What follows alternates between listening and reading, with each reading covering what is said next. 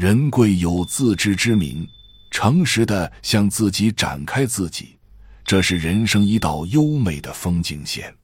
这世上最无价的不是黄金白银，而是我们心里盛开的莲花。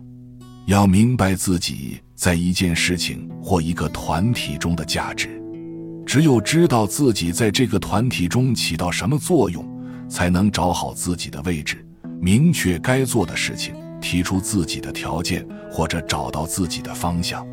常言道：“人贵有自知之明。”把人的自知称之为贵，可见人是多么的不自知；把自知称之为明，又可见自知是一个人智慧的体现。人要想在一个团队中做得出色、做得合格，必须要有自知之明，对自己的优点和缺点、成绩和不足，要有客观正确的认识。在浩如烟海的知识宝库中。我们自己所懂得的东西实在是微乎其微，即便是对于我们所熟悉的业务，自己不懂的东西也有很多。有些东西我们学到的是理论，并没有在实践中实施过，需要学习团队中其他人的优点，以达到能出色完成自己任务的目的。人非圣贤，孰能无过？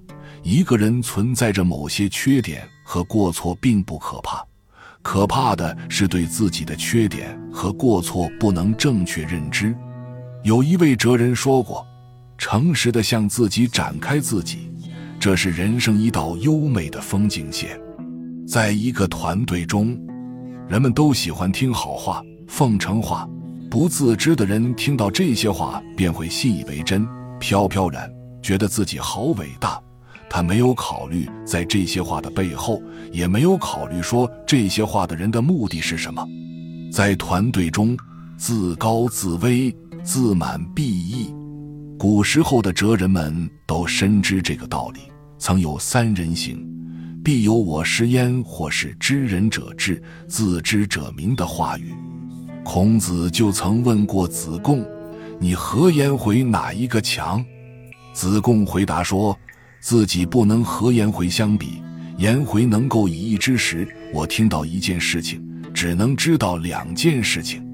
子贡是明智的，但子贡胸怀博大，他虽然不及颜回以一之时，却以其独特的人格魅力传至千古。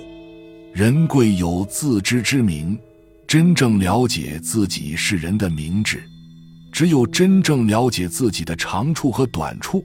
避己所短，扬己所长，才能使自己在团队中生存下去，才能对自己的人生坐标进行准确定位。当你认识到自己的不足时，也就是进步的开始。有一个小故事：从前有一位愚蠢的人，他所持的观点总是与常人不一样，并以此显示自己的与众不同。有一次。他与团队中其他的几个人在一起争论日出的问题。周说：“太阳是在东边升起来的。”吴说：“太阳是在西边沉下去的。”正说：“太阳是在早晨升起来的。”这个愚蠢的人听了说：“不对，太阳是夜里从西边升起来的。”众人都笑他。并约定晚上看看太阳会不会出来。于是，众人一起等到次日早晨，太阳才在东边出来。实践已经证明了这个愚蠢的人是错的，可是他仍不认错，说这只是巧合。太阳平时在夜里是在西边升起来的。不自知并不可怕，可怕的是不能或不敢正视。就像一个人得了病。先要承认病情，看清病根，才能对症下药。倘若讳疾忌医，一个劲儿拖着、躲着、掖着、藏着，很可能导致从病入肌肤到病入腠理，最后病入膏肓，呜呼哀哉了事。京剧《法门寺》中的贾贵说了句老爷的大褂脏了的话，就被老爷塞了一嘴马粪。这固然是奴才的悲哀。更是主子的不幸，因为他不敢正视自己的大褂脏了。其后果很可能是，哪怕他衣衫褴褛，甚至一丝不挂，也不会再有人说他了。遗憾的是，很多人并没有从贾贵的故事里吸取教训，总是千方百计地回避缺点，掩饰错误，甚至把一切功劳归于自己，把一切错误推给别人。他们自己却不敢照镜子，对领导的批评或百般辩解，或满腹牢骚；对下级的意见，或充耳不闻，或横眉冷对。久而久之，满耳朵听到的全是恭维的话、奉承的话、顺从的话，在一片肉麻的吹捧声中分不清南北，看不出是非，以至于长了疥疮。